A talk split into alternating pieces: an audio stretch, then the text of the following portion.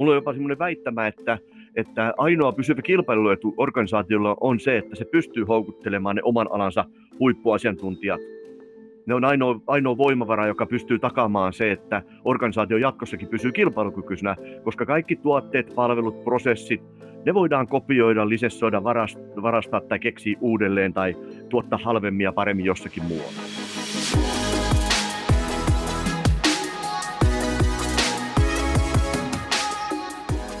Tom Laine on yksi kokeneimmista LinkedIn-asiantuntijoista Euroopassa ja edustaa ehdotonta kärkeä erityisesti sosiaalisen myynnin, somerekrytoinnin ja työnantajamielikuvan rakentamisen kouluttajana. Tom Laine on hyödyntänyt LinkedInia omassa liiketoiminnassa ja eri rooleissa vuodesta 2004 alkaen erittäin menestyksekkäästi – ja tässä kolmen vinkin podcastin jaksossa me syvennytään LinkedInin mahdollisuuksiin organisaatioiden viestinnässä, rekrytoinnissa ja ajatusjohtajuudessa. Minä olen Joonas Villanen, tervetuloa mukaan!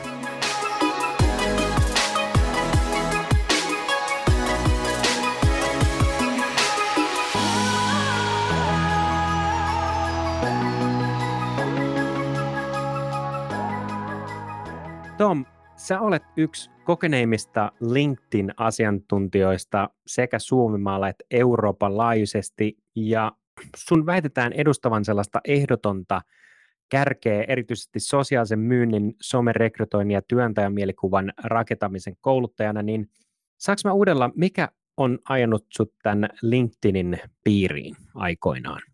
No joo, sitä on itsekin vielä tullut ihmeteltyä, että miten mä LinkedIniin päädyin, mutta siis äh, siihen liittyy tämmöinen, tämmöinen lyhehkö tarina.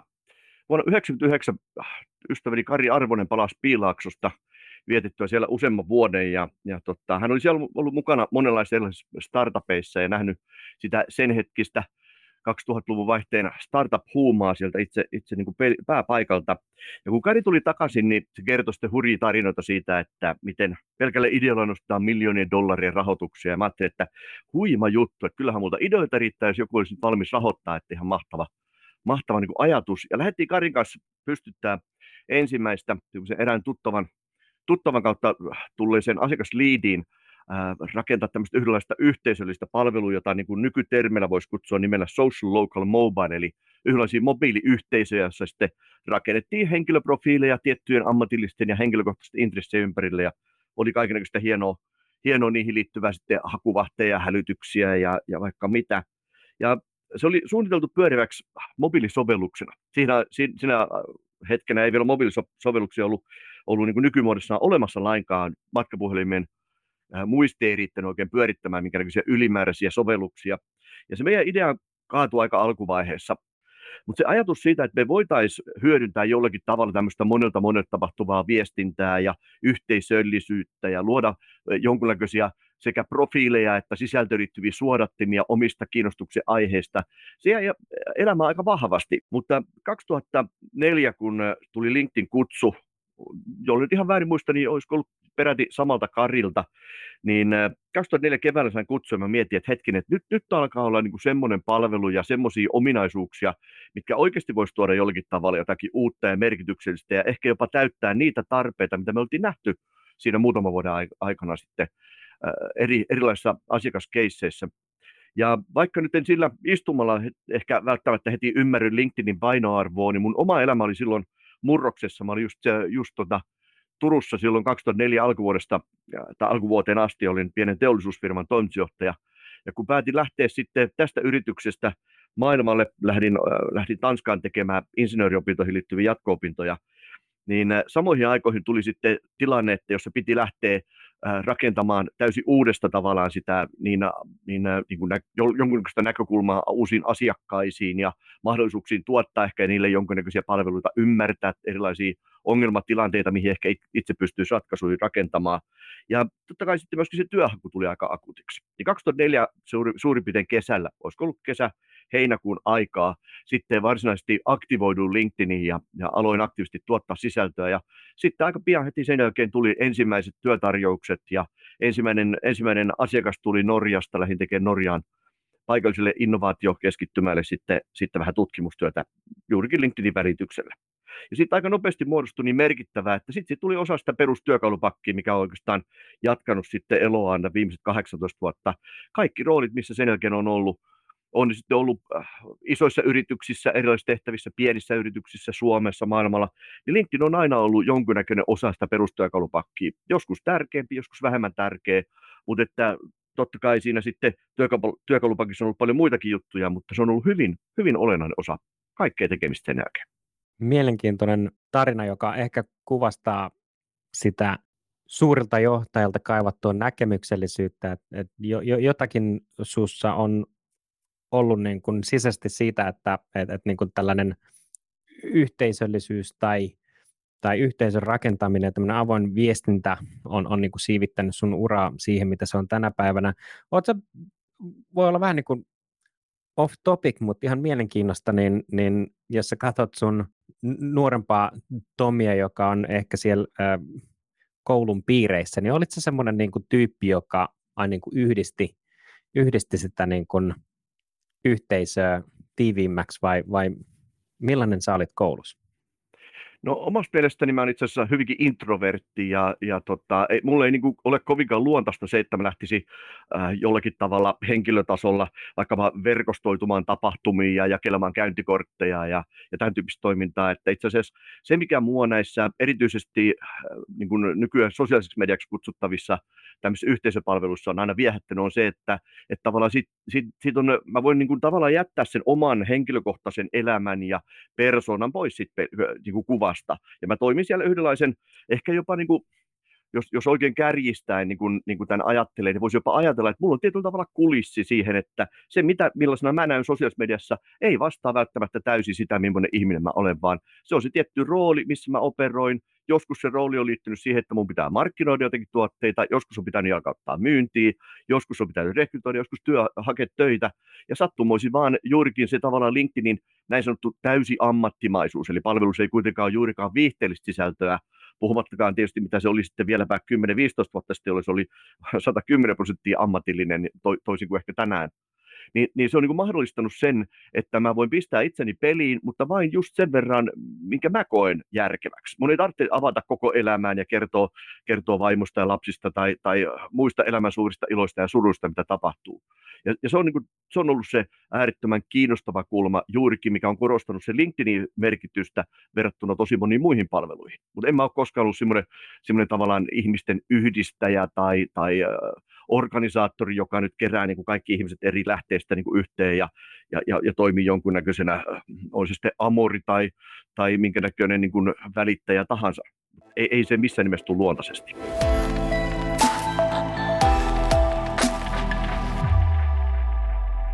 Me puhutaan tänään Tom Laineen kanssa LinkedInistä vuonna 2022 ja sä mainitsit äsken, että LinkedInillä on ollut ihan valtava merkitys sun uralla ja se, mikä oli mun mielestä mielenkiintoista, mitä nostit esiin, niin sä sanoit, että sulla on tietyllä tapaa sellainen mahdollisuus kontrolloida sitä luotua kuvaa susta ihmisenä.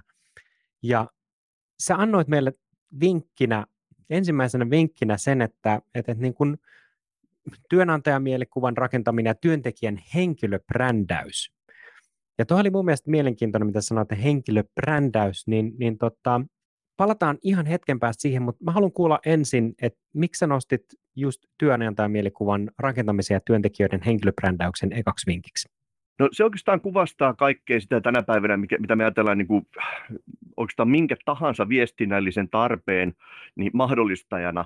Kun katsotaan, on se sitten myynti, markkinointi, rekrytointi, viestintä tai muita tutkimuksia, oikeastaan vähintään viimeiseltä viideltä vuodelta alkaa olla ehkä jo, sanotaan, että seitsemänkin vuotta alkaa olla semmoinen hyvä haarukka, niin ei juurikaan löydy tutkimuksia, jotka ei todentaisi sitä samaa asiaa, että jos organisaatio itsessään haluaa omissa, omissa nimissään saada jonkinlaista vaikuttavuutta ja tavoittavuutta, niin siitä pitää maksaa. Niiden Facebook-seuraajien tai, tai LinkedIn profiilin seuraajien merkitys on aika marginaalinen, koska ihmiset ei kauhean herkästi reagoi organisaation nimissä jaettuihin sisältöihin, niitä ei seurata mitenkään erityisen laajamittaisesti, vaan se vaikuttaminen tapahtuu henkilökohtaisella tasolla. Mutta sitten nämä erilaiset taas tietysti kanavat ja työkalut on mahdollistanut sen, että meillä on entistä suurempi mahdollisuus vaikuttaa niihin ihmisiin. Ja kun tänä päivänä ajatellaan, että halutaan rakentaa, on se sitten työnantajamielikuvaa, myyntiä, mediavaikuttamista, monenlaisia erilaisia asioita, niin voi sanoa, että tosiaan juuri ei tutkimusta löydy viimeiseltä 5-7 vuodelta ajalta, joka ei todentaisi sitä, että henkilötasolla vaikuttaminen on niin paljon tehokkaampaa suoraviivaisempaa, uskottavampaa, kiinnostavampaa ja sitten vielä useissa tapauksissa täysin ilmasta verrattuna siihen, että organisaationa täytyy pus- puskea mainonnalla tai markkinoinnilla laajemmin läpi sitä meidän viestiä sellaisille ihmisille, jotka ei halua kuunnella meidän tarinaa tai, tai eivät ole välttämättä näin sanotusti tilanneet sitä juttua omaan fiidinsä. Ja siinä, silloin se vaikuttavuus on ihan eri tasolla, kun me puhutaan siitä työntekijän lähettelyiden kautta. Ja tänä päivänä erityisesti työnantajan mielikuvaa, kun mä kuulen siis ihan älyttömän monenlaisista niin kuin yrityksistä ja toimialoista ja, ja, ja niin kuin maantieteellisistä lokaatioista sitä samaa tarinaa, että kun hyviä tyyppejä ei vaan ole.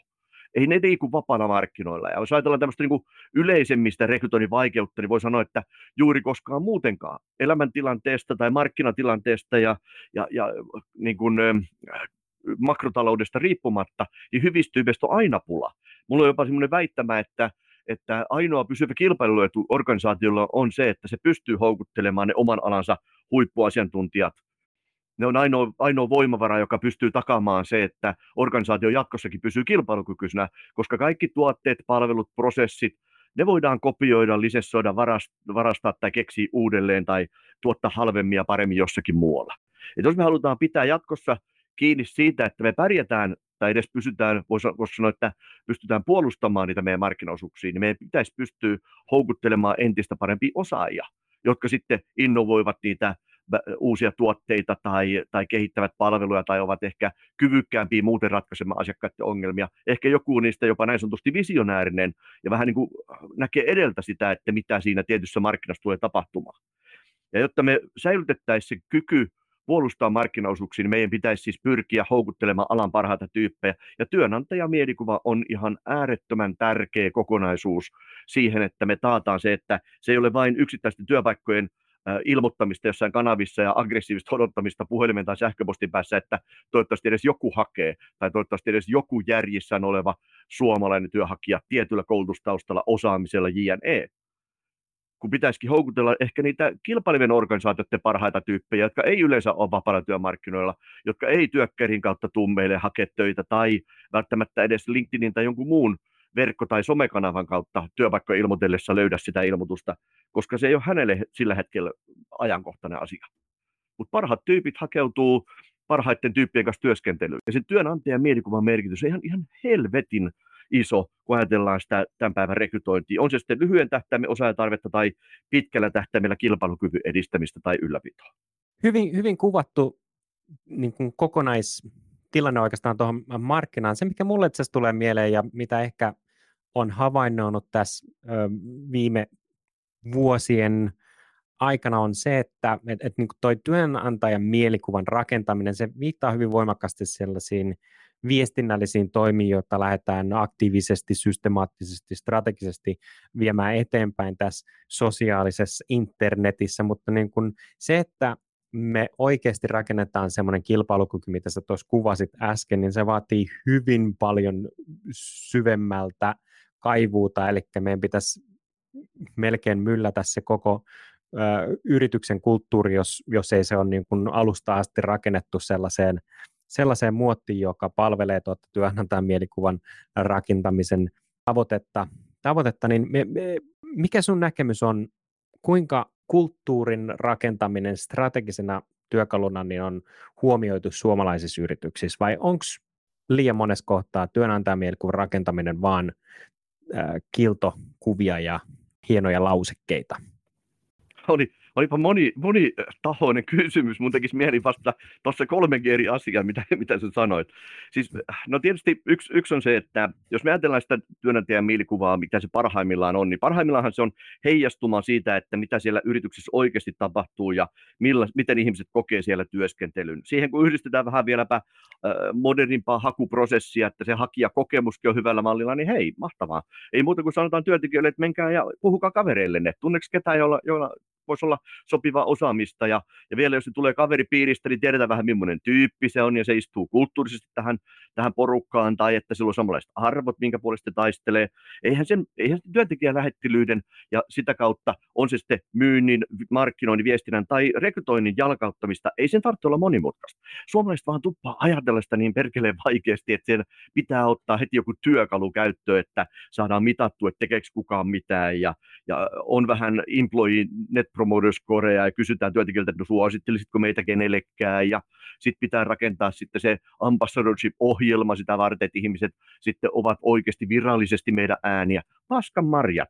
Jos meidän vaihtuvuus on pientä ja työtyytyväisyys suurta, niin sano työntekijöille, että hei, tunnetko ketään? Kerro kavereillekin. Viittitkö käydä postaamassa niin kuin silloin tällä vähän LinkedIninkin puolelle vähän sitä, että millaisia fiiliksiä sulla on. Ja taas sitten, jos meillä on yrityksen kulttuuri tai se työntekijäkokemus, se päivittäinen, päivittäinen fiilis ja työskentelystä, jos se on niin kuin Pohjois-Korea ydinsodan jälkeen, niin voi sanoa, että ehkä pitäisi pistää se oma pesä ensin kuntoon ja sitten miettiä, että millä tämä päivittäinen työpäiväkokemus tai työntekijäkokemus tehdään näkyväksi.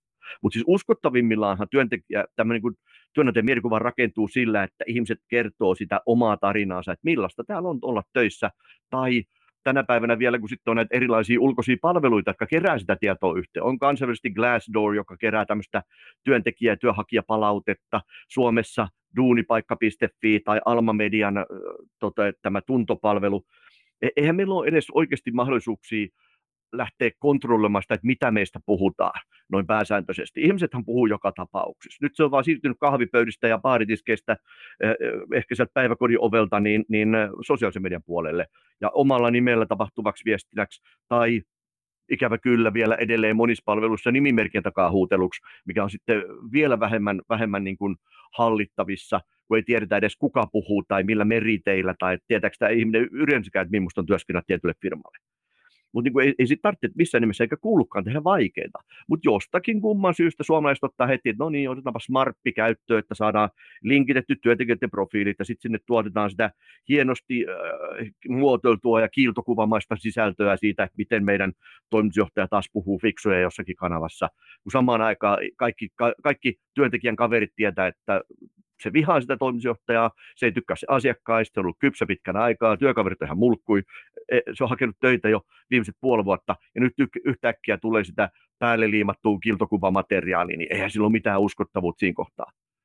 Vaan kyllä se pitää niin kuin vähän pystyä heijastamaan siihen, että miten, miten ihmiset oikeasti viihtyy meillä, miten me niitä kohdellaan, miten voidaan sitä parantaa, ja sitten kun se on hyvällä tasolla, juurikin esimerkiksi työtyytyväisyyden ja vaihtuvuuden niin kuin, niin kuin seurannan kautta, niin sitten voidaan sanoa, että hei, tunnetko ketään tai luotetaan siihen, että meillä on fiksuja tyyppejä, ne tietää mitä puhua. Ja ehkä joka, jopa pikkusen motivoidaan niitä sillä, että, että autetaan niitä joko, joko vaikkapa tuunaamaan LinkedIn-profiileja tai aktivoitumaan Twitterissä, bloggaamaan tai joku ehkä haluaa esiintymisvalmennusta, kun se käy puhumassa jossain urapäivillä tai alan tapahtumissa. Tehdään niistä ihmisistä niitä hunajapurkkeja, jotka on niitä kyvykkäitä tuottaa sisältöä tai aktiivisia, ehkä jopa edustavia joskus. Mutta että pahinta, mitä voidaan tehdä, on se, että me laitetaan työntekijä suuhun asioita ja, niin kuin sanottavaksi tai jaettavaksi, jotka eivät viime kädessä näytä eikä kuulosta siltä ihmiseltä itseltään.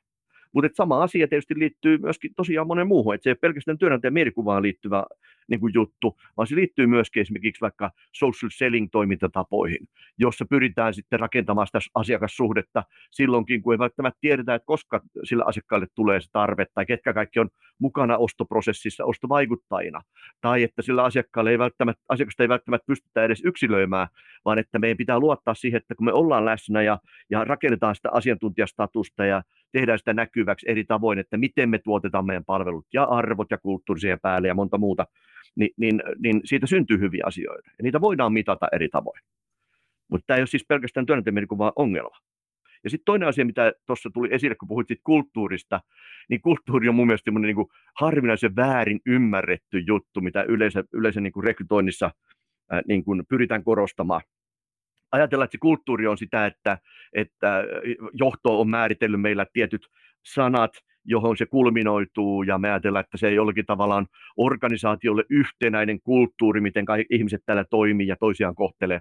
Mutta mä väitän, että heti kun organisaatiolla on ensinnäkin useampia yksiköitä kuin yksi, jos ne toimii useammalla paikkakunnalla kuin yksi, useammassa maassa, jos siellä on useita erilaisia työfunktioita, joissa on ihmisiä töissä, jotka näin sanotusti tiimi, voidaan ajatella niin kuin tiimimäisesti tai tiimiytyy erilaisten funktioiden ympärille, niin mä väitän, että ei ole yhtä yhtenäistä organisaatiokulttuuria. Ja samalla tavalla mä ajattelen organisaatiota. Että heti kun me mennään erilaiseen vaikka työfunktioon, missä vaaditaan erilainen koulutustausta tai ihmisiä motivoi erilaiset asiat, ajatellaan, että vaikka myyntitiimi teollisuuden puolella, useasti ne on hyvin miesvaltaisia, siellä on ehkä niin kuin, varsinkin modernimmilla toimialoilla ne on vähän nuorempia miehiä, voidaan jopa ajatella, että aika monet niistä on ehkä sinkkuja tai ainakaan ei vielä perheellisiä. Kun taas sitten siellä HR-osastolla tyypillisesti hyvin naisvaltainen, ja sitten vielä ajatella, että keski-ikäkin saattaa olla pikkusen korkeampi kuin siellä nuorten miespuolisten myyjien keskuudessa. Ja siellä on ihan erilaiset motivaatiotekijät. On valtavasti erilaisia ihmistyyppejä eri toimialoilla, eri rooleissa. Ja jos me pystytään ymmärtämään niitä, niin me tiedetään, että, että näitä ihmisiä, ensinnäkin niitä kuuluu johtaa eri tavalla, niitä motivoi erilaiset asiat, ne hakee siitä työstä erilaista tyydytystä, ja silloin voi sanoa, että yksittäisen jopa toimipisteen sisällä saattaa olla erilaisia mikrokulttuureja siitä, että, että vaikkapa miten joku lähiesimies työ hoidetaan. Miten se, miten se ihminen motivoi alaisiaan tai johtaa tai, tai kouluttaa tai seuraa tai, tai mittaa. Tosi erilaisia asioita. Ja sen takia, että puhuminen tämmöistä yhdestä yksittäisestä ja, ja ta, niin kuin kaikille samanlaisella näkyvästä yrityskulttuurista on mun mielestä ihan paskapuhetta. Ei semmoista ole.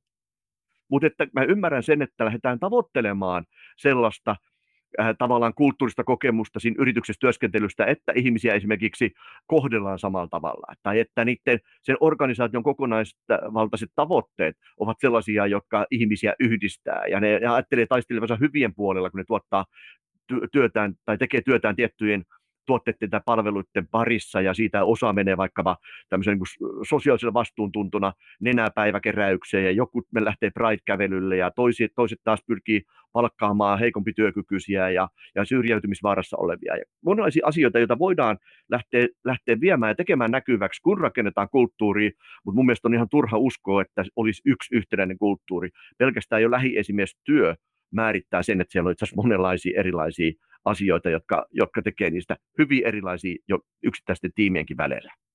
Mikä sun neuvo olisi yrityksille, jotka, jotka tällaisten asioiden kanssa painii, niin mistä, mistä sä lähtisit liikkeelle? Kyllä lähtisin liikkeelle ihan siitä, että, että se esimiehet tai HR-henkilöstö, rekrytoijat tai yleisesti yrityksen johdon pitäisi tuntea oma organisaatiossa sen verran hyvin, että me tiedetään, jollei tiedetä, niin kannattaa sitä ainakin te- teettää kysely, että onko ne ihmiset tyytyväisiä työssä ja onko paljon vaihtuvuutta ja, ja mikä niitä ihmisiä motivoi siinä, että tulee työskentelemään just meille. Me a, yritetään ymmärtää sitä, että, että mitkä on niitä vahvuustekijöitä, jotka eh, ensinnäkin tietysti kiinnost, niin, niin kuin ovat houkuttaneet niitä nykyisiä työntekijöitä meille, mutta miten me voitaisiin eh, sitä jollakin tavalla jalostaa, että sit yrityksestä tulisi entistä kiinnostavampi työnantaja. Meidän pitäisi pystyä rakentamaan se työnantajan mielikuva ja sitä kautta ne houkuttelevuustekijät juurikin sen päivittäisen työntekijäkokemuksen ympärille, että miten ihmiset kokee meillä työskentelyn mikä, mitkä niitä asiat on, on hyvin siinä työympäristössä. On ne sitten mitä tahansa. Ne voi liittyä työkaluihin ja teknologioihin, että ne on jotakin uusia ja modernia hienoja juttuja, että ihmiset kokee vaikka kehittymistä ja oppimista. Se voi olla urakehitystä, se voi olla hyvää tiimihenkeä ja kulttuuria, se voi olla arvokkaita arvoja, joihin voidaan samaistua. Siellä on monta asiaa, todella, todella monia erilaisia pieniä osatekijöitä, jotka voi olla niitä motivaatiotekijöitä, mutta niiden näkyväksi tekeminen mikä meidät, meidän ihmisiä motivoi, niin on mun mielestä niin sen kaiken ydin. Ja tietysti tämmöisissä palveluissa kuin LinkedIn, niin pitää miettiä, että miten se tuodaan esille, mutta henkilöprofiilien kautta, henkilökohtaisella tasolla niin kuin vaikuttaminen, sisällöntuotanto on niitä juttuja. Ja totta kai siihenkin ihmisiä voidaan kouluttaa ja niitä voidaan neuvoa ja opastaa. Sen, sen ei tarvitse olla missään nimessä vaikeaa, monimutkaista, kallista ja raskasta tai perustuu teknisiin työkaluihin.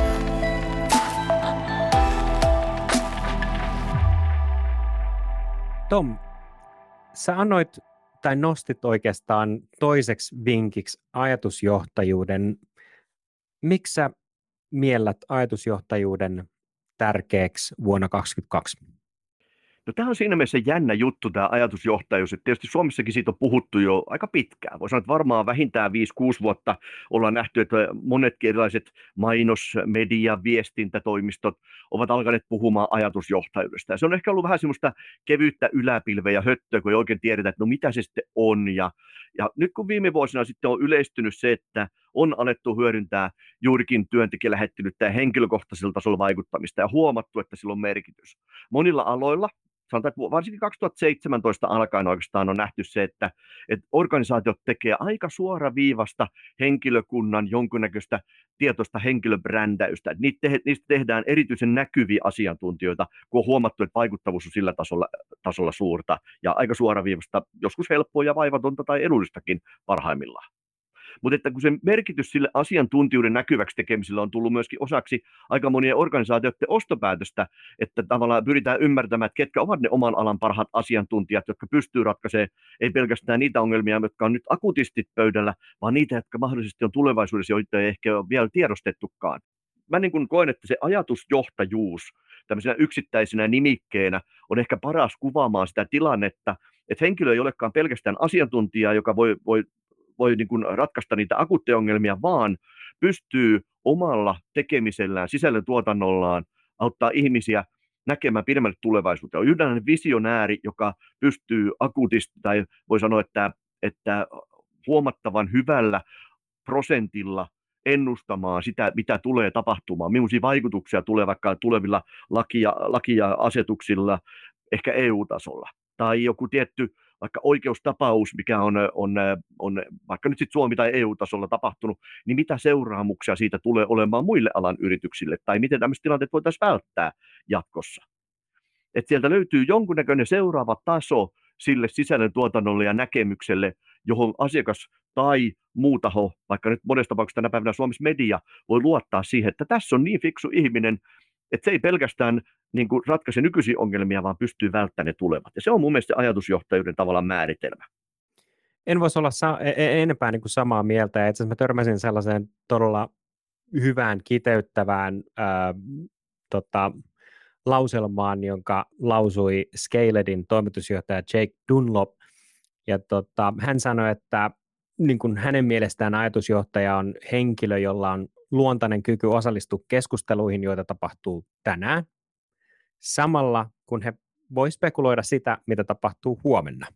Ja, ja itse asiassa Harvard Business Reviewssa on ollut viime, viime vuosina paljon juttua siitä tavallaan, että mit, mitä, miten niin kuin eri ihmiset, varsinkin tämmöiset, voisiko sanoa, että heidän näkökulmastaan näkemykselliset ihmiset, sitten näkee just ajatusjohtajuuden. Ja, ja mun mielestä yksi semmoinen, semmoinen nosto, en nyt muista enää mikä täsmällinen artikkeli oli kyseessä, mutta oli kyseessä Harvard Business Review julkaisu, ja, ja siellä todettiin, että, että itse asiassa olisiko nyt ollut peräti niin, että että 65 prosenttia ajatusjohtajuussisällöistä, joita tuotetaan siis sillä ajatuksella, että pyritään rakentamaan sitä ajatusjohtajuutta ja jollakin tavalla erottaa joukosta, on itse asiassa heikkoja tai huonoja niiden asian, niin kuin asiakkaiden näkökulmasta. Ja se oli tosi pieni prosentti. Olisiko ollut vain joku 15 prosenttia ajatusjohtaja sisällöistä, jotka tuotetaan, niin oikeasti rakentaa sitä ajatusjohtajuutta. Ja, ja sitten vieläpä niin, että, että äh, Harvard Business Reviewn näkökulma oli, että, että jos me halutaan tulevaisuudessa pystyy rakentamaan sitä ajatusjohtajuutta, että se on joku suunnitelmallinen ja tavoitteellinen tekeminen, joka sinne johtaa, joku polku, joka voitaisiin tavallaan tunnistaa, että miten sinne mennään, niin koska tätä jatkuvaa asiantuntijuuden, niin kuin asiantuntijasisältöjen tuottamisen määrä kasvaa ja sitä tehdään entistä tietoisemmin ja tavoitteellisemmin ja, ja, ja eri toimialoilla, uusilla toimialoilla, niin pitää löytää entistä aggressiivisempia ja provokatiivisempia tapoja tehdä se.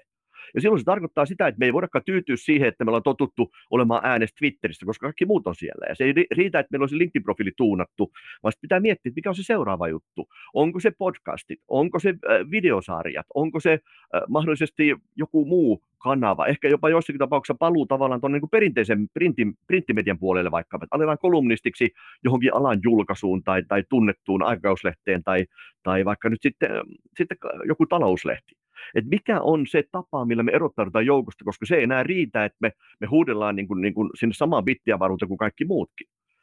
Jolle me löydetään jotakin niin merkittävää erottautumistekijää, että se tavallaan on, on se niin kuin, ää, voisiko sanoa tietyllä tavalla, jolle nyt ehkä edelläkävijyyttä rakentava tapa tuottaa sisältöä, mutta vähintäänkin, että se ei, se ei niin kuin näytä ja kuulosta samalta kuin mitä kaikki muutkin sanoo. Koska sisällöllisesti voi olla, että joku ajatusjohtajuus voi olla, voi olla niin kuin eri ihmisille vähän eri asioita, että jollekin riittää se, että se saa siitä yhdestä sun blogiartikkelista yhden hienon pointin, toiset, toiset taas ajattelee, että koko se juttu voi vaikka inspiroida mua sitten kehittämään omaa toimintani tiettyyn suuntaan. Jollekin se voi olla yksittäinen twiitti. Mutta et, että jotta me erottaudutaan massasta, niin tässä on vähän niin kuin sama kuin mitä on puhuttu niin kuin tuolla tavalla niin kuin sisältöstrategian näkökulmasta. Ja, ja mä oon, mä oon niin kuin käyttänyt tämmöistä sanontaa, että, että älä laadi sisältöstrategiaa, vaan laadi erottautumisstrategia. Et se ei riitä, koska kanavissa on niin paljon sitä älämölöä ja huutelua ja, ja päivityksiä, ja sitten vielä algoritmit suodattaa sitä sellaisilla tavoilla, joita me ei välttämättä pystytä hallinnoimaan, niin, niin voi olla, että hyväkin sisältö jää kokonaan huomaamatta, jollei me olla oikeasti sitten satsattu siihen jakeluun ja siihen, että se julkaistaan sellaisilla tavoilla tai kanavissa, joka osuu siihen asiakkaan tavallaan niin kuin omaan tapaan kuluttaa mediaa. Mun mielestä tämä niin kuin keskustelu on vääristynyt ehkä siinä suhteessa, että me jotenkin niin kuin nähdään nämä viraalipäivitykset ja jengi jakaa, että mä sain 200 000 näyttöä tai 2 miljoonaa näyttöä vuodessa, että nyt ollaan niin kuin sille veleillä. Niin mun mielestä niin kuin keskustelu semmoisesta tietystä viraaliudesta niin on vääristänyt sitä oikein ajatusjohtajuuden määritelmää. että mun mielestä, että, että niin kuin, jos lähdetään hakemaan isoja muutoksia, niin se isot muutokset harvoin tulee harppauksin. Isot muutokset on, on pienten asioiden tekemistä yhteen suuntaan, jonka jälkeen, kun nämä pienet muutokset on saatu maaliin, niin silloin tapahtuu se iso muutos. Et se on, se on niin pieni steppejä. Mun mielestä niin ajatusjohtajuus ehkä rakentuu nimenomaan tällaisten pienten asioiden oikein tekemistä yhtä suuntaisesti, ja sitten jossain kohtaan niin kuin se naksahtaa, ja silloin päästään niin kuin siihen ajatusjohtajuuden y- ytimeen. Valitettava usein se ajatusjohtajuuden tavoittelu lähtee vähän väärästä, väärästä tavallaan vääristä tavoitteista, vääristä mittareista, ehkä jopa vähän vääristä syistä joskus. Et pitäisi pikkusen miettiä sitä, että eikö se nyt vaan riitä sitten, että me tuotetaan tietty määrä sisältöä ja sillä on jonkunnäköinen vastine, siellä on joku ROI, panostuottosuhde, josta me tiedetään, että tulee X määrä euroja, se on ihan fine. Ei tarvitse aina pyrkii menemään niin merta edemmäs kalaa. Mutta mitä kovemmaksi kilpailu muodostuu, niin sitten me ollaan pikkuhiljaa pakotettuja ehkä tekemään niitä harkintoja. Mutta ei sen tarvitse aina siis olla sitä, että me aletaan olla äänekkäämpiä, tai eikä sen tarvitse olla sitä, että me julkaistaan useampin tai, tai saadaan enemmän näyttökertoja. Voi olla, että joskus jopa vähempi, sillä et, mutta että se on niin kuin pidemmälle viety ja harkitumpaa. Etkä sä pysty millään järkevällä tavalla tuottaa semmoista näin sanottua visionääristä tai merkittävästi niin kuin muista erottaa, positiivisesti erottautuvaa sisältöä jatkuvasti 15 statuspäivityspäivässä edes, edes välttämättä yhtä viikossa. Sitten pitää miettiä enemmänkin sitä, että miten me tavallaan sitten uusio käytetään sitä, pystytäänkö me sama, asiat, niin kuin, samaa asiaa lähestymään, vaikka jotain tutkimusta tai tilastoa eri kulmilta. Pitäisikö se eri kanavissa jakaa eri muodossa, eri hashtageilla tai, tai ehkä jopa niin kuin julkaisuaikatauluun miettiä, et, et, että mitä enemmän tavallaan sisältöä tuotat, niin voidaan ajatella, että sen tavallaan tieto myöskin laimenee. Että sen pitää olla harkitumpaa, sen pitää olla mietitympää, sen pitää olla, olla niin kuin merkittävästi pidemmälle vietyys ajatuksellisesti sen sisällön, mutta totta kai se, että sä jaat sen eri kanaviin ja vähän erilaisilla tai uusiokäytöt sisältöä, se on hyvä asia. Ei se viesti heti me kaikille ihmisille perille, kun sä sen, sen johonkin kanavaan julkaiset. Ja se ei tarkoita sitä, että kun se on kerran julkaistu, että, että nyt kaikki potentiaaliset asiakkaat tai muut olisi sen nähnyt, vaan se pitää mahdollisesti nostaa uudelleen jonkun feediin, tai se pitää siihen blogikirjoitukseen pitää vaikka eri kanavista sitten fiidata ihmisiä tai twiittailla vähän eri hashtageilla eri aika, aika, aikataululla. Jos me mietitään sitä aikaa, joka tähän niin kuin käytetään ajatusjohtajuuden rakentamiseen tai jossain tapauksessa voidaan puhua ehkä henkilöbrändistä, niin onko se aika paremmin käytetty kuitenkin siihen, että rakennettaisiin suhteita ja verkostoja. Adam Grant sanoi, että tuotteella on brändi, henkilöillä on maine, ja sitten jos miettii sitä autenttisuutta niissä markkinointisisällöissä, niin se on aika usein semmoista vähän niin kuin päälle liimattua, vähän trendikästä, jolla pyritään luomaan semmoinen tietty kuva itsestä, kun ehkä se autentti, autenttisuus kuitenkin on sitä, että ne omat toimet olisi linjassa niin kuin omin arvojen kanssa. Niin mikä sun näkemys tällaiseen niin kuin autenttisuuteen ää, viestinnässä on? No kyllä mä siis, äh, tota, mä, musta, musta itse asiassa tuntuu, että mä käsitän autenttisuuden itse asiassa vähän eri tavalla, mutta mä, mä puhun niin kuin samasta asiasta vähän eri sanoilla. Mä käytän yleensä sanoa inhimillistä tai persoonallista. Mun mielestä ihmisillä ehdottomasti voi olla henkilöbrändi, koska se täyttää mun mielestäni lähestulkoon kaikki niin kuin perinteisen brändin, brändin kriteerit, alkaen jos, joissakin tapauksissa ulkoisesta visuaalisesta näkyvyydestä tai, tai ulkoasusta jopa, vaikkapa nyt sitten Peter Westerbakka, Mikko Hyppönen tai Katlina Kortessoa niin kuin ensimmäisenä esimerkkeinä. Ja siellä on mitattavia asioita. Ja mitattavuus ei aina liity edes pelkästään vaikkapa euroihin tai, tai statuspäivitysten saamaan näyttökertaa, vaan siellä on paljon paljon muita erilaisia mittareita, joita voidaan ajatella, että on tämmöisiä niin kuin brändin tunnettuuteen tai vaikuttavuuteen, uskottavuuteen, jopa niin kuin faniuteen asti. Me nähdään jonkun Andrei Koivumäen ja muutamien muiden tapauksissa, että ehdottomasti siellä on jo syntynyt niin fanikuntaa, jotka, jotka niin kuin reagoi tietoisesti sisältöä sillä ajatuksella, että tämä on niin hyvä tai kova tyyppi. Ja, ja se status tavallaan on se, mä, mä ymmärrän sen ajatuksen täysin, että sitä kutsutaan maineeksi. Se on ihan, mulle se on oikeastaan ihan sama, miksi sitä kutsutaan, mutta mun mielestä sanana henkilöbrändi on normaalimpi kuin se oli, oli vielä vaikkapa 2016 tai 2017.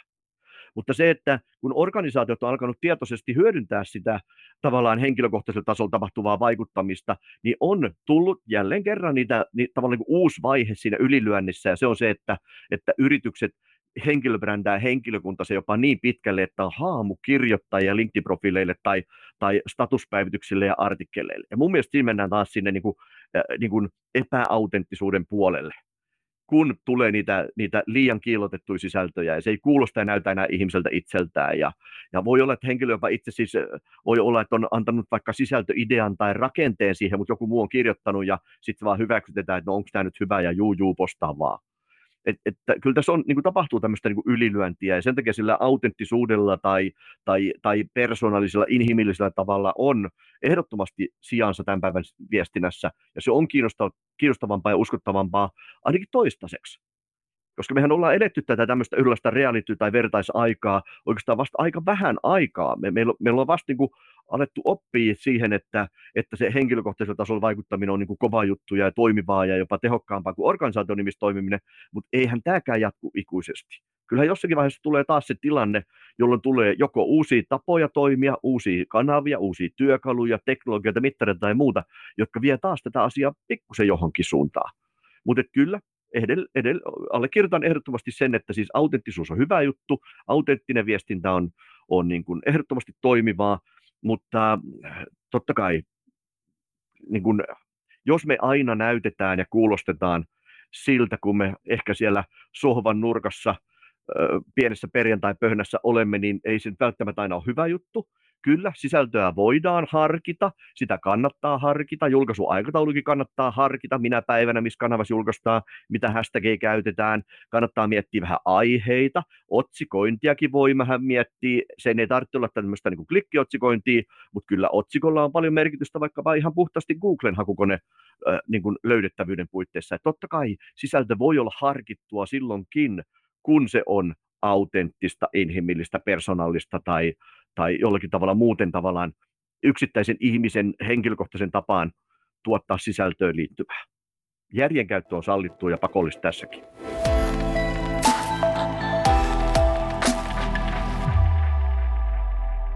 Hypätään kolmannen ja viimeisen vinkin pariin ja sä mainitsit kolmanneksi vinkiksi sosiaalisen datan. Mitä sä tarkoitat sosiaalisella datalla ja miksi se on sun mielestä tärkeää? No joo, tämä sosiaalisen datan käsite on tietysti niin yhtä ja pitkä kuin leveäkin. Ihmisillä on vähän erilaisia käsityksiä siitä, mutta erityisesti tässä niin LinkedIn-kontekstissa mä tarkoitan sitä, että, että meillä on palvelu, jossa on 800 miljoonaa, 810 miljoonaa käyttäjää, vähän päällekin nyt. Siellä on runsas puolitoista miljoonaa, kohta 1,6 miljoonaa suomalaista. Ne on pääasiassa työelämässä olevia ihmisiä tai ammattiin opiskelevia ihmisiä.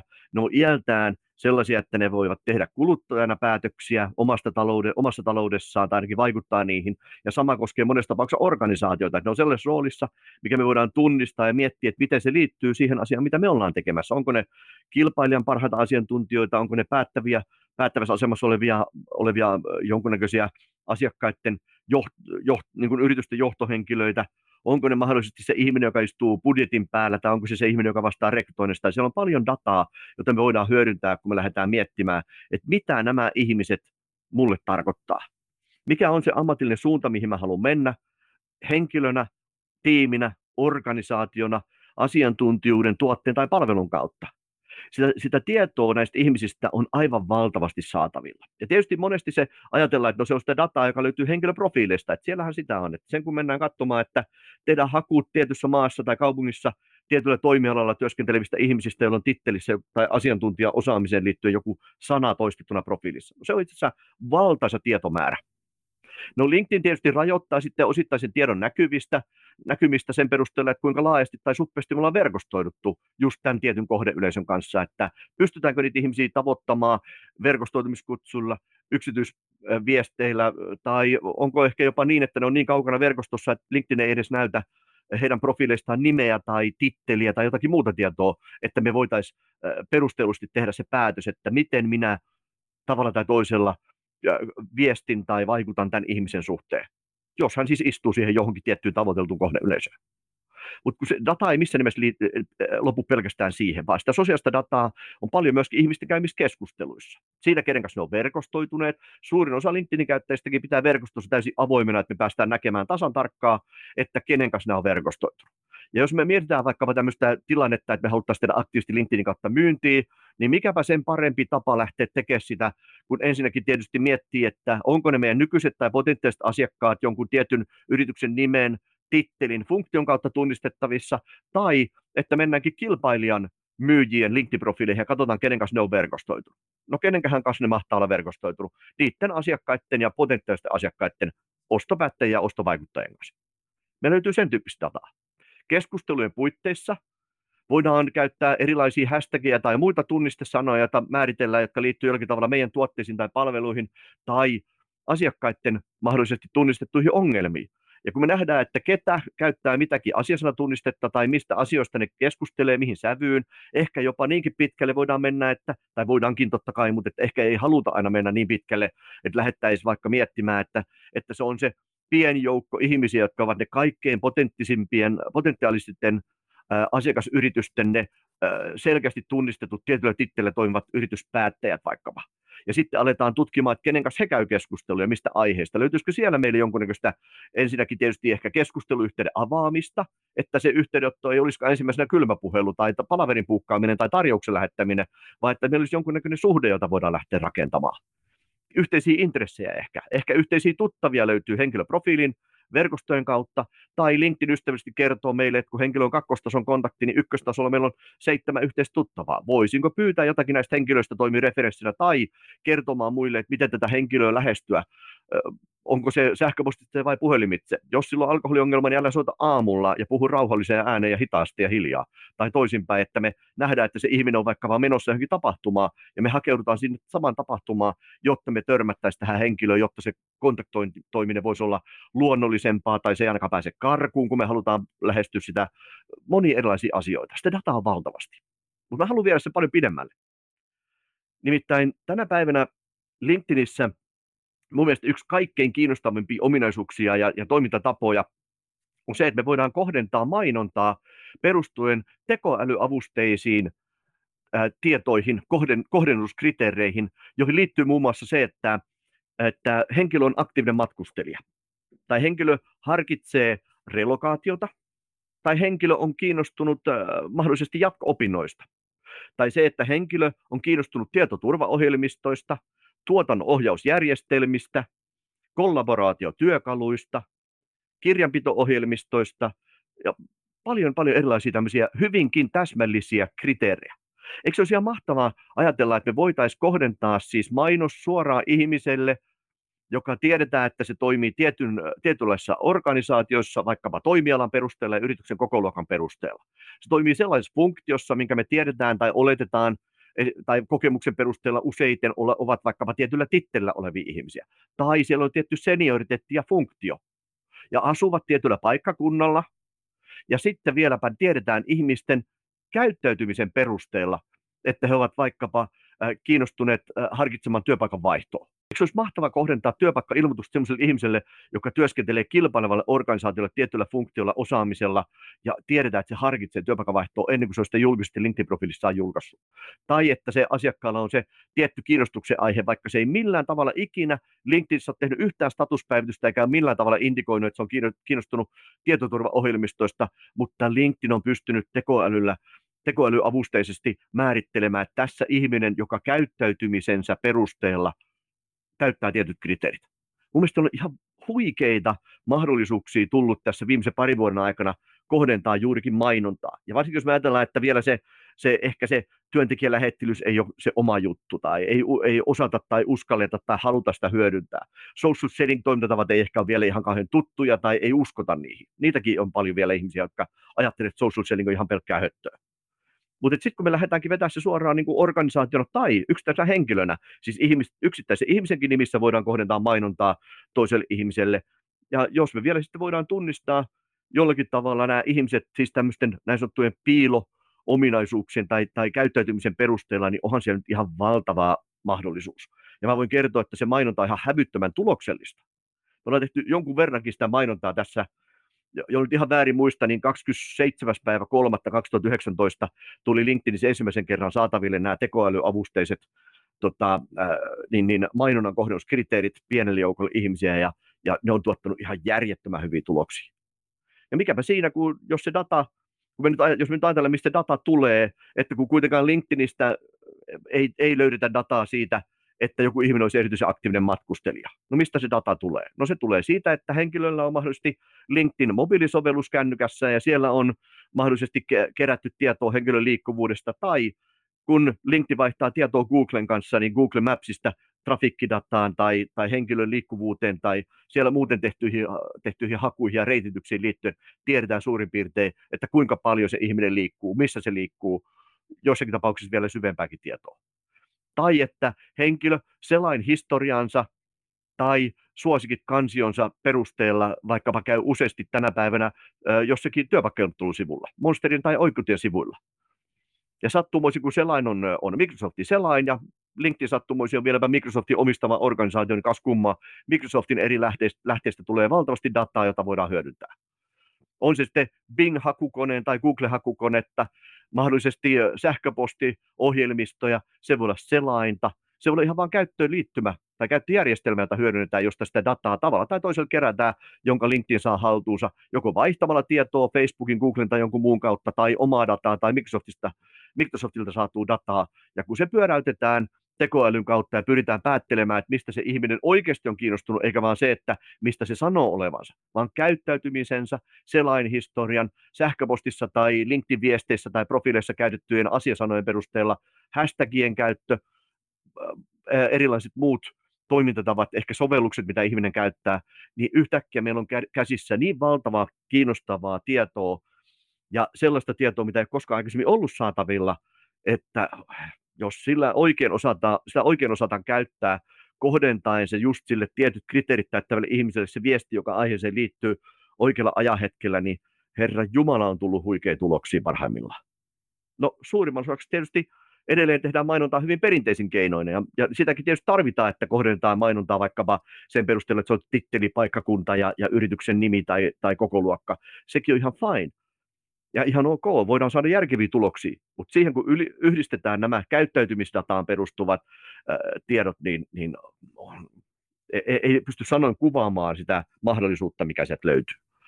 Valitettavasti toki 10. päivä tammikuuta nyt tänä vuonna LinkedIn otti entistä tiukemman äh, tulkinnan GDPRstä, eli, eli henkilötietosuoja-asetuksesta, jossa ihmisten LinkedIn inboxiin menevää mainontaa nyt sitten on alettu kahlitsemaan, eli EU-alueella ei voida enää kohdentaa dataa, tai siis äh, mainontaa ihmisten inboxiin suoraan, mutta edelleen tätä samaa dataa käyttäen voidaan kohdentaa mainontaa ää, sekä ihmisten viestivirtaan EU-alueella että EU-alueen ulkopuolisille asiakkaille suoraan heidän inboxiinsa, mikä tekee siitä sitten vielä moninkerroin tehokkaampaa.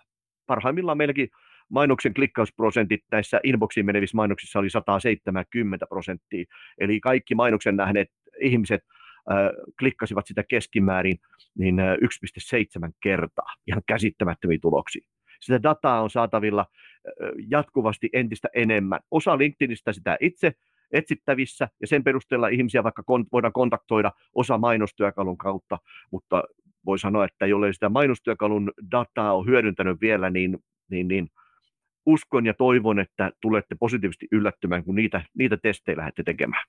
Kuulostaa varsin tehokkaalta. Itse asiassa herää ajatus siitä, että jos mä olisin esimerkiksi myyntijohtaja, niin mä vähän myllertäisin perinteisiä organisaation rakenteita ja mä ottaisin tiimiin ihan puhtaasti ää, niin kuin tällaisen mainosteknisen henkilön, joka pystyy tekemään sitä mainontaa niin kuin myyntitiimin puolesta päivittäin, että ne on niin kuin siinä hyvin lähellä sitä myynti, myyntitiimiä ja pystytään tekemään vähän niin kuin ABM-hengessä pieniä tällaisia ponnistuksia just sellaisiin asiakkaita, jotka on todettu, että on, herät, on, on niin kuin vaikka CRM-datan kautta todettu, että on, on jonkunnäköisiä mielenkiinnon ää, ää, tällaisia pilkahduksia ja, ja, ja on, on, on osoittanut jossain määrin jonkunnäköistä mielenkiintoa ja bam, sieltä lähtisi niin kuin myyntitiimi, myyntitiimin yhteinen ponnistus sitten just tällaisessa niin kuin APM-kampiksessa, niin kuulostaa siltä, että toi voisi olla hyvinkin tehokas niin kuin myyntitiimien, myyntitiimien tota, sisällä käytettynä. Joo, ja mä tähän ehkä lisäisin vielä sen, että, että tietysti niin kuin ABM-hengessä kyllä, ja sitten tämmöistä niin kuin website retargeting-tietoa tuossa vielä niin kuin lisäten siihen, niin, niin tulee tietysti vielä niin kuin tehokkaampia niin kuin, tavallaan kohdennuksia, kun tiedetään, että se ihminen on jo reagoinut johonkin meidän juttuun ehkä aikaisemmin tavalla tai toisella. Sieltä saadaan niin kuin lisää, lisää tähän. Ja kyllähän tämä niin kuin koko ajan teknistyy. Ehdottomasti niin kuin, tulee vaikeammaksi niin myyjille, markkinoille, viestille kuin rekrytoijillekin tavallaan ymmärtää sitä, että missä pitäisi olla läsnä ja mitä sisältöä tuottaa ja miten nämä ihmiset tavoitetaan. Onko se ilmasta tekemistä vai mainontaa, millä, miten näitä niin kuin asioita mitataan. Voi sanoa, että niin kuin, ei tavallaan ei niin kuin kateeksi käy, vaikka vain nyt ajatellaan rekrytoijaa, joka haluaisi rakentaa tehokkaasti työnantajamielikuvaa tai tehdä suoraviivaisempaa houkuttelupainotteista rekrytointia eri kanavissa, kun pitää olla yhdenlainen digitalisti, jossa sä ymmärrät ensinnäkin tietysti näiden kanavien erot ja niissä liikkuvat käyttäjäprofiilit, sun pitää ymmärtää, että miten niissä mainostetaan, miten sisältöä tuotetaan, sisältöä voidaan jossain tapauksessa optimoida vaikka LinkedInin sisäiselle hakualgoritmille tai, tai feed-algoritmille, sitten on vielä nämä erilaiset, erilaiset tosiaan niin kuin, niin kuin äh, liitännäiset vaikkapa siihen, että me ohjataankin trafikkia vaikka johonkin liidiformille tai, tai ladattava oppaan pariin tai johonkin muuhun, niin, niin voi sanoa, että kyllä perinteisten ei, eikä, enkä nyt ota tähän lukuun siis edes markkinoijia, vaan niin kuin rekrytoijien ja myyjien roolit erityisesti on muuttumassa siihen suuntaan, että, että niin kuin, ei todellakaan kateeksi käy. Kyllä pitää olla aika monipuolinen ja teknisesti kyvykäs,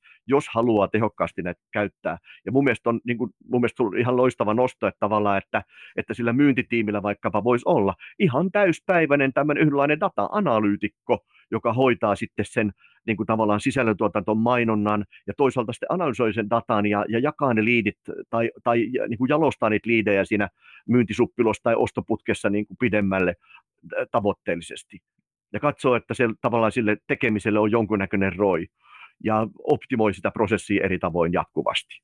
Niin kyllähän se, kyllä se, on, se on ehdottomasti täyspäiväinen homma. Monesti se tietysti niin kun jätetään markkinointiosaston vastuulle ja sitten myynti valittaa, että kun tulee vaan noita MQL ja ei ole SQL ollenkaan ja ei ole tarpeeksi hyviä liidejä ja, ja rekrytoijat valittaa, kun ei ole päässyt mihinkään dataa. Ja kyllä tämä tämmöinen niin kuin, niin kuin, voi sanoa, että niin kuin siiloutuminen on edelleen niin kuin tosi monessa organisaatiossa haastava, haastava tilanne ja ongelma. Ja siinä mielessä tämmöinen niin kuin tiimikohtaiset vaikkapa, samalla tavalla kuin on niin kuin nykyään on business HR monessa organisaatiossa, HR toimii sen tietyn bisnesyksikön tai esimiehen tukena suoraan, eikä pelkästään niin kuin yleisiä admin, admin HR-hommia, vaan että siellä tehdään just sitä bisneslähtöistä HR, niin samalla tavalla voisi ajatella, että meillä on tavallaan tämmöinen niin kuin, niin kuin business data-analyytikko, joka on mahdollisimman lähellä sitä myynti- tai rekrytointifunktiota ja sitten tekee siihen liittyviä toimenpiteitä ja, ja, ja vie sitä tavallaan juurikin tämmöistä niin kuin ostopolkua niin kuin jalostaa sitä eteenpäin ja optimoista jatkuvasti. Mitä siihen sanot? Mä sanon kyllä, että uusi maailma vaatii uusia keinoja. Mä näen niin kuin entistä enemmän, se taisi olla jo use, useampi vuosi sitten, se oli, oli, tota, tällainen tutkija Mary Shea, joka, joka käytiin siis lyhyt keskustelu siitä, että miten hän kokee, kokee niin kuin tällaisena tutkijana niin tulevaisuuden tiimirakenteet, ja siinähän jo niin kuin nosti sen, että, että niin kuin tulevaisuudessa tiimit tulee olemaan hyvin moninaiset, eli tämä perinteinen, niin kuin säkin sanoit, että tämä siiloutunut tekeminen, että tietty osaaminen on vain markkinointiosastolla, ja tietty äh, niin kuin dataa käsitellään suurella tosi vain siellä, ja sitten pudotellaan jotain rippeitä niin kuin muihin tiimeihin, niin se vaan ei ole enää ok, eli se pitäisi melkein lähteä jo rakentamaan niin kuin tämä markkinoinnin myynnin yhteispeli siitä, että meillä on tällaiset moni, monipuoliset tiimit, jotka ottaa täyden vastuun siitä, että niillä on selkeät myyntitavoitteet, selkeät markkinointitavoitteet, selkeät niin kuin raamit sille omalle tekemiselle, mutta että näissä jokaisessa tiimissä on markkinoinnin osaaja, siellä on dataosaaja, siellä on, on myynnin osaaja, siellä on mitä sitten ikinä tarvitaan, ja, ja ne tekee sitten niin kuin sellaista hyvin fokusoitunut tekemistä, joka ottaa huomioon nämä modernin maailman mahdollisuudet, tämän ta- äh, mainonnan tarkennukset noinkin niin kuin terävällä tasolla. Äh, siellä on sisällöntuotanto-osaamista, joka auttaa myyjiä viestimään tietyt asiat. Siellä on niin kuin yhteisessä hengessä tehty ne vaikka oppaat, jotka vastaa niihin kysymyksiin, kysymyksiin, joita asiakkailta tulee tosi usein, ja niitä materiaaleja käytetään ristiin rastiin tietyissä konteksteissa. Niitä on laitettu sähköpostin allekirjoitukseen, niitä ohjataan verkkosivuille, landing pageille. Siellä on myyjä, joka paasaa hyvää asiaa johonkin trendiin liittyen, joka on todettu kiinnostavan, vaikka nyt niin kuin GDPR tai joku näköinen ää, tietoturvajuttu. Ja, ja niin kuin, siis todella dynaamista tekemistä, joka, joka jos nyt luonnosta hakisi jonkun mielikuvan, niin ehkä se olisi sellainen niin kuin parvi hämähäkki, jotka luo sen seitin sinne ja siinä vaan auttamatta niin nämä, nämä muut pikkuhyönteiset jää, eli asiakkaat jää siihen verkkoon kiinni, koska se on niin tiivis ja hyvin rakennettu, että siinä ei oikeastaan mitään muuta vaihtoehtoa kuin vaan tähän kauppaan. Tämä on siinä mielessä niin kuin saman aikaan mua sekä huvittaa että niin kuin kauhistuttaa, että tosiaan, että, että niin kuin tänä päivänä monessa organisaatiossa tätä ajatellaan, että tämä on jotenkin moderni juttu. Että, että mennään sinne verkkoon tekee myyntiä, Herra Jumala. Siis tämä nyt ei nyt kuitenkaan pitäisi enää olla ihan kauhean uusi juttu. Ja meillä on sitten kolme miljoonaa suomalaista Facebookin käyttäjää ja puolitoista miljoonaa LinkedInissä ja pari miljoonaa on, on WhatsAppissa, YouTube, Instassa. Että nämä ihmiset on ollut siellä jo aika pitkän aikaa. Jotkut on ollut siellä toistakymmentä vuotta suurimmassa osassa näistä kanavia.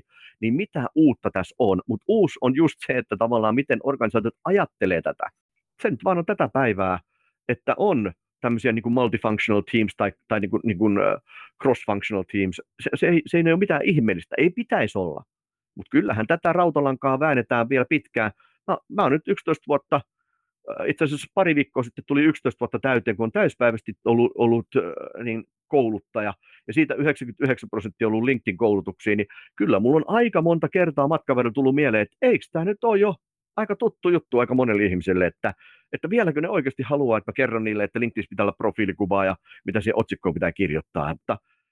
Mikä niin kuin heräsi muussa, kun sä sanoit, että sä puhuit modernista myynnistä, niin on, on se, että kun on niin kietoutunut tässä omassa arjessa siihen akselin ympärille, niin, niin, niin eikä sieltä löydy sitä aikaa ajattelulle, niin, niin sellainen niin kuin kriittinen analysoiva ajattelu niin puuttuu täysin jolloin ei tunni toivalluksia. Että et totta, että mä oon tehnyt tätä samaa asiaa nyt hyvin pitkään, odottaen eri tuloksia, että tämähän on, on niin kuin ihan hölmöä. Ja, ja tämä on ehkä sellainen, mitä mä nostaisin, ainakin itse nyt laitan tuonne korvan taakse muistiin, että varaa aikaa sille hyvin analyyttisen ajattelulle, jolla, jolla ehkä sitä omaa toimintaa voidaan sitten niin pitkässä juoksussa kehittää hyvin radikaalein tavoin. Niin ja siis kyllähän itselleen tässä pitäisi olla niin kuin kaikkein kriittisin siinä mielessä, että, että miksi mä teen edelleen asiat samalla tavalla kuin mä tein vaikka vain vuosi tai kymmenen vuotta sitten. Että jolle sä on, jolle sä on mihinkään sinä aikana muuttunut tai toimintatavat ei ole muuttunut, niin, niin ehkä olisi korkea aika, koska maailma ympärillä kuitenkin kehittyy eri tavoin. Omaa tekemistään pitäisi näin sanotusti kannibalisoida kyllä aina ihan ensimmäisenä, ennen kuin joku tekee se sun puolesta ja sun huomaa, että maailma oli muuttunutkin ympärillä niin radikaalisti, että sun pitää aloittaa alusta tai sä oot jäänyt jopa takamatkalle jossakin asiassa. Niin mieluummin kehittää, kehittää niin kuin jatkuvasti itseään vähän kuin se, että joutuu ottaa jossakin kohtaa niitä helvetin suuria harppauksia.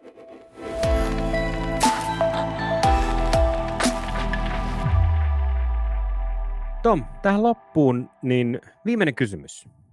Tämä on ehkä kaikkein haastavin. Okay. Jos sun pitäisi valita yksi biisi, ja mä tiedän, että sä, sä oot vähän rock-henkinen, niin tämä, tämä on vaikea valinta. Mutta jos sun pitäisi valita yksi biisi, joka kuvastaa sua, niin minkä biisin valitsisit ja miksi? Tota, niitä on varmasti paljonkin. Mä itse asiassa joskus vuosien varrella niin, niin joissakin tilanteissa on pitänyt esimerkiksi lavalle mentäessä, niin on, on toivot, kysytty, että minkä biisi sä haluat soimaan. Niin jossain vaiheessa oli, oli Lenny Kravitzin Are You Gonna Go My Way, mikä oli niin mun mielestä niin vähän niin lievästi sarkastinen, että hei, mä tuun puhuttelemaan jostakin mielestäni tärkeästä asiasta, että aiotteko te nyt ostaa tämän mun ajatuksen vai ei? Are you gonna go my way vai, vai niin kuin jatkatteko samaan tahtiin kuin olette tehnyt aika, aina aikaisemminkin? Mä, mä itse asiassa ajattelen, että tänä päivänä se biisi on mulle ehkä kaikkein äh, siinä mielessä ehkä sopivin, että mä näen oman roolini muuttuneen osittain ja muuttuvan tulevaisuudesta entistä enemmän siihen, että se ei olekaan vain niin kuin tämmöinen niin kuin kouluttaja, tai, tai puhuja tai luennoitsija, vaan kyllä mä haluan entistä enemmän ottaa roolia semmoisena haastajana ja, ja vähän jopa provokatiivisena tavallaan keskusteluherättäjänä, joka, joka ei välttämättä aina annakaan ehkä niitä suoria vastauksia, mutta pistää miettimään, että no miksi me tehdään asiat niin kuin me tehdään. Hei, kiitos Tom tästä monisanaisesta vierailusta kolmen vinkin podcastissa. Tämä oli aivan huikea setti. Tässä kohtaa meidän pitää kuitenkin lyödä linjat kiinni. Kiitos sulle Tom ja Kiitos kuulijoille. Paljon kiitoksia, aina ilo. Kiitos Joonas.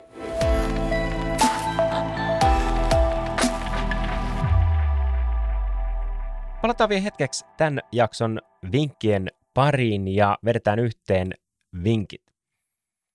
Tomin ensimmäinen vinkki kuului, että työnantajamielikuvan ja työntekijän henkilöbrändäyksen pitää olla aitoa. Organisaation paras turvaavat sen tekijät kaikki tuotteet, palvelut, prosessit voidaan kopioida, varastaa, keksiä uudelleen tai tuottaa halvemmin ja paremmin jossakin muualla, mutta huipputekijä on aina huipputekijä. HR-henkilöstön tuleekin tuntea se oma työorganisaatio niin hyvin, että he tietää, mikä on mainostettava kilpailuetu työnantajana. Mulla on jopa semmoinen väittämä, että että ainoa pysyvä kilpailuetu organisaatiolla on se, että se pystyy houkuttelemaan ne oman alansa huippuasiantuntijat. Tomin toinen vinkki oli, että ajatusjohtajuudessa ajatuksen on oltava järkevä. Ajatusjohtajuuteen ei enää riitä pelkkä LinkedInissä läsnäolo, jonne suoletaan kiivasta tahtia sisältöä. Se autenttisuus, aitous ja persoonallisuus erottuvat edukseen ja on myös mietittävä, mitä, missä ja milloin julkaistaan. Harkittu tekeminen on ajatusjohtajuuden ydin. 65 prosenttia ajatusjohtajuussisällöistä, joita tuotetaan siis sillä ajatuksella, että pyritään rakentamaan sitä ajatusjohtajuutta ja jollakin tavalla erottaa joukosta, on itse asiassa heikkoja tai huonoja niiden asian, niin kuin asiakkaiden näkökulmasta. Tomin kolmas ja viimeinen vinkki kuuluu, että LinkedInin tarjoama sosiaalinen data on valtava aarekartta. Jos sitä lähtee oikein pohtimaan, niin sosiaalisesta mediasta löytyy vaikka ja mitä. Esimerkiksi asiakkaiden lisäksi kilpailijoita, heidän asiantuntijoitaan, yritysten päättäviä henkilöitä, yrityksen budjetista vastaavia henkilöitä ja kaikkea muuta omalle markkinointiviestinnälle yleisesti oleellista dataa. Tekoälyavusteiset tiedot ovat nykyisin LinkedInin datakeräämisen eturintamassa ja muun muassa nämä tekoälyt analysoi, mitkä asiat henkilöitä kiinnostaa – mistä he mahdollisesti puhuu tai mitä suunnittelevat tekevänsä lähitulevaisuudessa ja jopa ennustavat näin henkilön käyttäytymisen perusteella tämän persoonaa ja päätöksentekoa. Käyttäjiin perustuva social selling toki vaatii pikkusen myös salapoliisityötä, mutta nämä tulokset markkinoinnissa, jotka hyödyntää sosiaalista dataa tekoälyn avulla, niin tulokset on ollut huikeita. Eikö se olisi mahtava kohdentaa työpaikka-ilmoitusta sellaiselle ihmiselle, joka työskentelee kilpailevalle organisaatiolle tietyllä funktiolla, osaamisella, ja tiedetään, että se harkitsee työpaikkavaihtoa ennen kuin se on sitten julkisesti LinkedIn-profiilissaan julkaissut.